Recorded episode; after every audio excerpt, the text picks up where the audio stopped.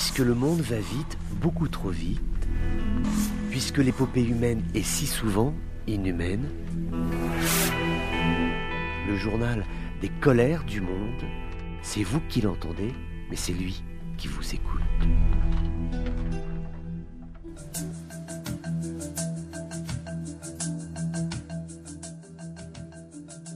Bonjour à tous, bienvenue dans ces colères du monde.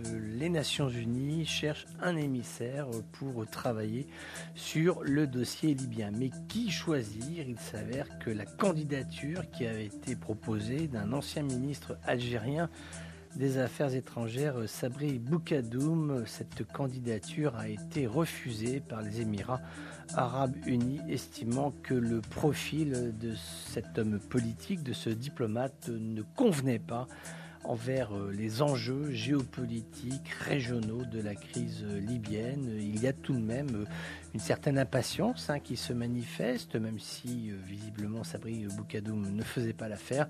Malgré tout, des pays comme le Ghana, l'Irlande ou encore la France réclament à ce que ce poste soit pourvu le plus rapidement possible au regard de ce que sont les enjeux quotidiens de la situation en Libye. L'Algérie, c'est aussi euh, ce fait divers, mais qui est dramatique, cet incendie qui s'est déclaré dans un parc d'autobus de Etussa. Cela s'est passé euh, entre Alger et Boumerdès. L'incendie a été terrible. Au moins 16 autobus des types Sanacom, 16 autobus ont été perdus, brûlés, enflammés. Heureusement, pas de perte humaine, il faudra tout de même déterminer les conditions précises dans lesquelles un tel incendie a pu commencer à se propager, aussi pourquoi, comment se fait-il que les pompiers ne soient pas intervenus plus tôt pour empêcher que ce soit quasiment euh, tout le parc automobile d'autobus qui soit ainsi passé par les flammes? La Tunisie, avec cette information qui n'est pas encore confirmée de source officielle, mais c'est une information euh, de presse, le ministère euh, public, le ministère de la Justice aurait décidé d'entamer une enquête, d'ouvrir une enquête à l'encontre de Rached Hanouchi et de 33 membres du mouvement euh, NADA.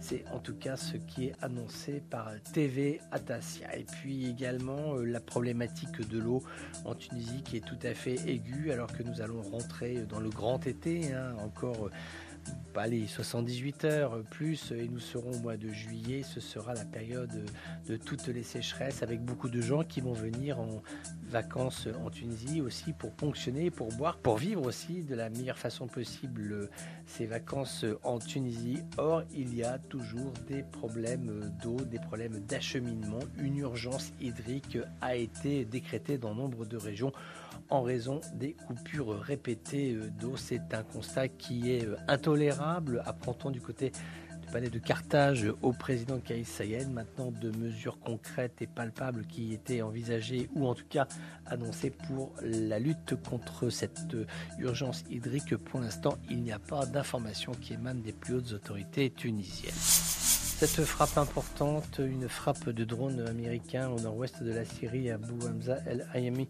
était en moto. C'est un ancien chef de Al-Qaïda yéménite qui euh, dirige une autre organisation euh, qui est l'organisation des gardiens de la révolution. Ce Ayami a été euh, tué par cette frappe de drone américain, frappe qui est là pour rappeler combien il existe une persistance opérationnelle américaine pour éliminer tous les chefs qui sont soit directement affiliés à Al-Qaïda ou ceux qui sont dans la mouvance al-qaïdienne. On sait que le Yémen toujours été une terre très importante hein, pour euh, Al-Qaïda, puisque l'écrasante majorité des terroristes du 11 septembre 2001 étaient originaires du Yémen. Donc euh, voilà, une nouvelle frappe de drone américain au nord-ouest de la Syrie qui est là pour rappeler que les Américains n'abandonnent pas, ils lutteront jusqu'au bout. Tous les chefs qui se recommandent, soit de la centrale al-qaïdienne, soit de son idéologie nihiliste. À chacun ses, colères. Colère, colère, colère, colère, colère. À chacun ses colères. Notre destination aujourd'hui, c'est de nouveau l'Irak, mais le nord euh, du pays. Que se passe-t-il dans le nord, dans la province de Nivine. Il y a eu plusieurs attaques au cours de ces quatre derniers jours qui ont directement visé des infrastructures gazières. Donc c'est le poumon économique de cette province qui est richement pourvue de pétrole et de gaz. Comment peut-on s'expliquer qui est ces attaques? Alors plusieurs hypothèses. Hein. Il peut s'agir euh, soit de poches résiduelles du groupe État islamique qui sont euh, peu actifs dans la région mais toujours bel et bien présents dans la région, à moins qu'il ne s'agisse de combattants qui soient hostiles soit à Bagdad, soit aux autorités régionales autonomes kurdes qui ont la responsabilité d'exploiter ces zones gazières et pétrolières. Alors ces zones gazières et pétrolières ont une particularité, c'est qu'elles font actuellement l'objet d'un litige. Il y a eu une refonte de la loi des hydrocarbures en Irak. Initialement, il était prévu, euh, lorsqu'il y a eu la nouvelle constitution qui a été votée après l'intervention américaine en Irak, il avait été prévu que les autorités autonomes du Kurdistan bénéficieraient de tout ou partie des bénéfices tirés de l'exploitation fossile, gaz ou pétrole. Or, il y a eu un changement et il a été décidé que tous les bénéfices tirés de l'exploitation du gaz et du pétrole devaient revenir aux autorités de Bagdad. Ce qui fait que les Kurdes qui sont euh, sur zone dans cette région nord sont tout à fait euh, en colère envers cette décision qui a été prise par la Cour suprême irakienne. Donc c'est la plus haute autorité euh, juridique du pays. Difficile de revenir dessus. Donc on sait qu'il y a ce litige entre les zones autonomes kurdes et les autorités centrales de Bagdad. Maintenant, est-ce que c'est de nature à expliquer ces frappes? Non. En tout cas, ce sont des éléments de contexte. Et pour l'instant, euh, ces attaques contre des infrastructures euh, gazières euh, ne sont pas revendiquées, elles sont tout à fait mystérieuses. On sait que les passes d'Aran iraniens sont également sur zone. Il y a eu des affrontements qui ont eu lieu. Il y a eu des attaques aussi qui ont eu lieu de bases aériennes. C'était il y a de cela quelques mois. Des attaques qui n'ont pas été revendiquées officiellement, mais qui ont été attribuées au passe d'Aran. On sait que cette région de Nivin est en train de devenir une zone où les intérêts turcs et les intérêts iraniens euh, se frottent l'un à l'autre. Il y a des frottements d'épaules, il y a des tensions militaires.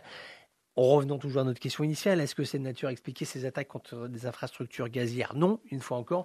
Mais c'est vrai que ça concourt à créer un climat délétère, un climat d'insécurité. En tout cas, une véritable inquiétude. C'est parce que ces attaques contre des infrastructures gazières bah, provoquent des dommages matériels. Euh, c'est l'argent en moins parce que ça ralentit la production. Ce sont des frais en plus parce qu'il faut réparer. Donc euh, voilà, beaucoup de vigilance. En tout cas, les Américains, les États-Unis disent qu'ils sont extrêmement préoccupés par ces attaques qui ont lieu à la roquette ou au mortier contre ces infrastructures kurdes irakiennes. Voilà, c'était les colères du monde d'un jour comme les autres, mais qui n'étaient pas tout à fait comme les autres. On se retrouve bientôt pour d'autres colères du monde.